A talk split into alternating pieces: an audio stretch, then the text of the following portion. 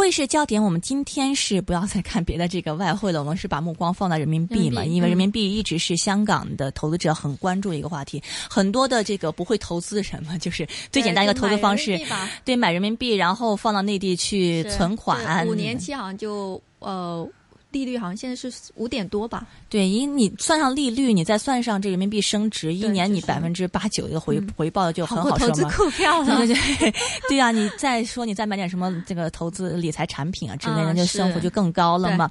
但最近的人民币呢是开始连续贬值，那么这个中间价呢已经是连续三天贬值，已经是创了去年十二月初以来的新低嘛。那么市场上也有很多议论，到底是央行在中间插手呢，还是说，嗯，这个国外资金是从这个中国开始撤离呢？所以我们今天是请到了第一财经的评论员是宋德才先生，在我们电话线上给我们点评一下人民币贬值的情况。宋老师你好，你好，哎，你好，你好，哎嗯，人民币已经。是已经连续三天贬值了，什么原因啊？呃，这个贬值的主要原因呢是央行在政策上也有也有所改变。呃，当然，那个美国 QE 退出之后呢，去国际形势有所改变，呃，新兴市场资金开始外流。央行呢，在中国目前经济不大景气的情况下呢，呃，在逐步呢向国际上靠拢，而把人民币的震荡区间的实力在扩大。呃，当然这里有央行的人为因素，但总体来看呢，央行的走，央行也是根据目前的情况呢，来调整整个的这个市场的呃人民币市场的这个结构，使波动空间呃较大呢，而且这个人民币震荡的风险的较大之后呢，使得市场跟国际化呢更进一步的并轨，这个情绪呢可能还继续走下去。从交易的目前情况来看呢，可能有央行的成分，但主要仍然是市场的推动力在其中呢作祟，是这样的，主持人。嗯嗯哼，明白。您刚刚提到说这个波动区间是扩大嘛？是我看到这个现在的这个嗯新闻里面讲，主要是也预计未来可能会把这波动空间扩大到百分之二，现在是百分之一嘛？现在是还没有扩大吧？应该是波动区间的话呃，，是的，嗯呃，但是它逐步的在往这个方向的呃走发展，因为呃虽然这个中国采用的是稳步的政策，但是人民币呢能在正负两个方向震荡呢，是央行一直希望能做到的。这一点呢，虽然市场呢一直呃不大呢认可，但是呃这一步的步伐呢正逐步的展开，是这样的，主持人。嗯，明白。那么这个像这个人民币嘛，是这个跌了三天嘛？你刚刚提到说，其实市场的力量可能会比央行的力量更大一点，可不可以解释一下呢？可以，这这个原因是呢，就是我们看到，呃，中国的制造业的数据呢，在是零九年以来最差的。是目前来看呢，经济呃经济状况确实有些堪忧。呃，如果目前在整个新兴市场经济状况都不好的情况下，那么中国一枝独秀呢，恐怕也是相当困难的。那么在这个目前经济情况下跌的情况下，人民币还保持坚挺，那么对经济来讲更是呃不太适合的。所以这个资金的真正资金的流动呢，对人民币呢整体来说依然是不利的。因为人人民币在过去呢一直保持着一个单边的升势，目前这个全在经济遇到风险的情况下呢下跌呢，这实际是一种正常的状况。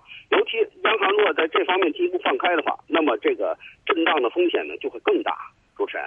是，那么去年的话，其实嗯、呃中国的很多数据也不是很好看嘛。那么特别是像去年啊、呃五六月份的时候，当时是两两个事件都不好看嘛。一个是中国数据不好看，另外当时也是市场上有预期说这个美国要退市，所以当时六月中，去年六月中的时候，这个新兴市场已经是遭遇过一轮资金往外撤出嘛。然后当时再加上中国数据又不好看，所以当时无论是内地 A 股啊，还是这个香港这边股市都是不是很好看嘛。但当时的话，人民币的这个、嗯、这个这个币值还是保持着，呃，就是它这个下贬值的这个幅度，好像似乎也没有这两天这么大。你认为是什么原因呢？呃，这个区别的原因主要是在这个，我不知道去年是十八届三中全会以后啊，嗯呃，这个政策有所调整，呃，政策呢允许经济放缓了。那么在过去呢，一直保持这方面呢，中国这个一直保持坚挺，要要 GDP 要保持那个数据。那目前在允许放款、允许调整的情况下，那么出现这个情况就不足为奇了。呃，另外呢，现在的制造业的数据，当时这个制造业数据还在这个荣枯的是分水岭上方，那目前已经到下方了。那么如果下行的趋势已经建立的话，那么这个风险显然加大，人民币呢不可能再保持呃完全的这种坚挺状况啊。虽然人民币呢在外贸上呢仍然有这个强势的理由，但是出现剧烈的震荡，包括回调，这应该是很正常的一件事。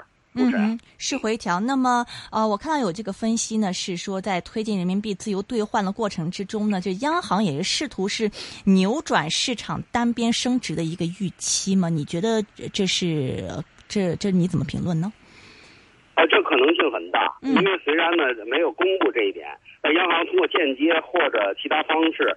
呃，在呃间接的干预或其他方式呢，使得人民币呃这个汇率呢发生剧烈的波动，包括贬值呃阶段性贬值的可能性，这是存在的，这个完全有可能。主持人是，那么资金的，你现在是有观察到这个资金开始流出中国了吗？呃，其实目前资金呢应该是有开始流动的，但是呃虽然资金的量呢似乎看还不算很大，但是。新市场国家中呢，中国应该算在保持还算比较好的稳定的。但如果这种目前的经济形势继续发展下去，那么包括这个它这个呃制造业数据呢继续下跌的话，那么这种流动呢就会加大。而且今年呢发达国家的呃进一步的这个好转，那么资金肯定会向这个方向流动的可能性就会进一步加大的。啊，主持人是。那么中国人民币方面的话，人民币现在就是嗯，这个嗯，其实这个它这个汇率是央行会有一个中间价给出来嘛，然后这个市场上，然后再根据这个波动来啊，这个根据这个波动区间来进行波动嘛。那么现在这个中间价是不断下跌，是不是央行也是有意引导着人民币？就是贬值一下子，然后啊，也顺应这个目前的这样的一个经济形势呢。呃，的确如此。央行呢，我们知道，中国所有银行的这个人民币的汇价是根据央行的基准价啊来测来呃每天来计算的。央行基准价本身就有公式。那么央行呢，目前这基准价下调呢，显然是要引导人民币的。这个整个呢出现一个震荡的过程，包括贬值过程。嗯，当然呢，央行理由呢，主要贬值的很进进一步的原因呢是应对呢目前经济下行的风险。如果经济中国经济再下行的话，那么人民币对外仍依然升值，对内我们知道通胀呢，对内还在贬值。那么这种情况下，对经济非常危险的。所以它现在的贬值呢，实际上是迎合了目前市场的需求。央行。是，那么央行这个这人民币贬值的话，因为之前人民币一直单边上涨的嘛，你觉得今年人民币的这个走势方面是有可能逆转吗？呃，我觉得今年有可能逆转，但是并不是太大。我觉得今年这个年终啊，就年初的上升之后，你在年终，呃，比如春季到秋季之间呢，可能人民币出现震荡的贬值，但在秋季之后呢，可能还会升值，因为中国的这个数据的空间呢，就是这个镜面数据的空间还是比较好的。另外呢，这个政府呢，可能不太容忍的 GDP 继续下行，肯定有办法呢，再去采取一些措施。由于中国呢，并不是全部的完全市场化的情况，所以这种汇率呢，并不能完全拿市场衡量。如果政府在这方面采用新的策略的话，那在人民币干预在秋季以后再次啊反弹升值的概率仍然存在，不能确认今年人民币会大幅贬值，应该是一个缓慢的一个过程，是这样的。为什么会拿这个秋天来作为一个时间点呢？呃，秋天来的时间点主要这样的，因为我们知道呢，在三月份呢，呃，两会呢召开，那么进一步的政策贯彻这个十八大的呃三中全会以后的新政策呢，还会进一步起步。那么基本上出现第一轮成果呢，大约在秋季以后呢，可能会显现的市场显现出来。那么这时候在政策调整或者是这或者是那个经济状况的好转呢，应该在这时候呢显现的比较明显一些。这个时候人民币币值呢可能要随之发生变化。一般的来讲是这样的，主持人是。那么 Q 一退出这个影响的话，因为呃去年六月份已经是有一轮影响了嘛，然后今年宣布退出又有一轮影响了嘛，为什么到现在才开始在中国这方面体现呢？呃，这一般来讲是有一个半年的一个过程影响的这一点。另外呢，对新兴市场呢，在其中呢还有一些震荡。那么新兴市场其他国家在大幅变化之后呢，最终呢影响到中国这个在新兴市场最稳固的核心。另外，我们说在秋季发生影响呢，我们知道，如果按在八百五十亿美元的 QE 退出的速度来讲，那么在今年秋季呢，这个美国的 QE 将完全退出，美国将决定什么时候进行加息，那么进入加息的进程。所以这些的时间点呢，都在今年的后半年比较明显。这时候呢，人民币币值变化也要随之发生的变化的，是这样的。嗯，那如果美美国就是嗯，他如如果有可能这个加息或这个完全退出的话，不钱更应该往美国流，而不是往中国流了吗？是，如果是发生这种情况的话，是这样的。但是别忘了，美联储为了美国经济，他是为了美国利益，已经说了，新兴市场的问题是他们自己的事儿。那美国如果保持低息的政策，呃，美联储的鸽派，呃，耶伦，包括伯南克下台以后，耶伦的这继任者保持鸽派，继续维持低息。长达到二零一五一六年的话，那么这种宽松情绪可能还会持续，那么对人民币的威胁就是很大的，是这样的。主持人。另外呢，就是中国方面的话，其实嗯，就刚才也讲了嘛，很多香港投资者愿意去内地去投资，也是因为内地本身它这个呃银行给的利息也是蛮高的嘛，再加上这个人民币有一个升值的预期。那么你觉得今年这个嗯？在这个货币政策上会有一些调整吗？特别是在利率方面，因为我们知道内地这个利率已经是处于高位很长时间了。呃，我觉得目前在货币政策上调整上呢，大陆这方面应该保持呃比较审慎的态度，可能还会有微幅的升息，但不会大幅的调整。但是对于理财产品的控制可能会更加严格，而且理财的。违约率可能会更危险一些，所以这种情况下，今年在买人民币理财产品应该谨慎了，不应该像过去这么随意，是这样的。是我们昨天还就聊起来说，比如说我们在这个微信上或者是在阿里巴巴上买这个这种理财产品嘛，其实他们都说是这个投到货币基金里面去嘛。就你知道这个这个流程是怎么样？他们真的是，他们这个像这种比较高的这种回报，他们这钱到底是投到什么地方去了呢？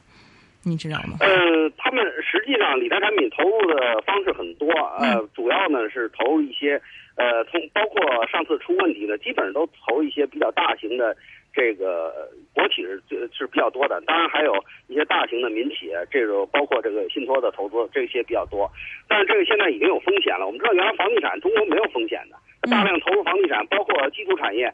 呃，包括煤矿、石油这些。那么现在煤矿、石油这其实也有风险存在了。尤其我们上次这个工行这个理财问这个这这个信托产品，它就是投煤矿的。显然这煤矿钱不好，包括投资钢铁这一系列，在过去稳步上升的情况下，现在都出现了变化。所以理财产品出现违约率，这不是第一例。我估计呢，这种会。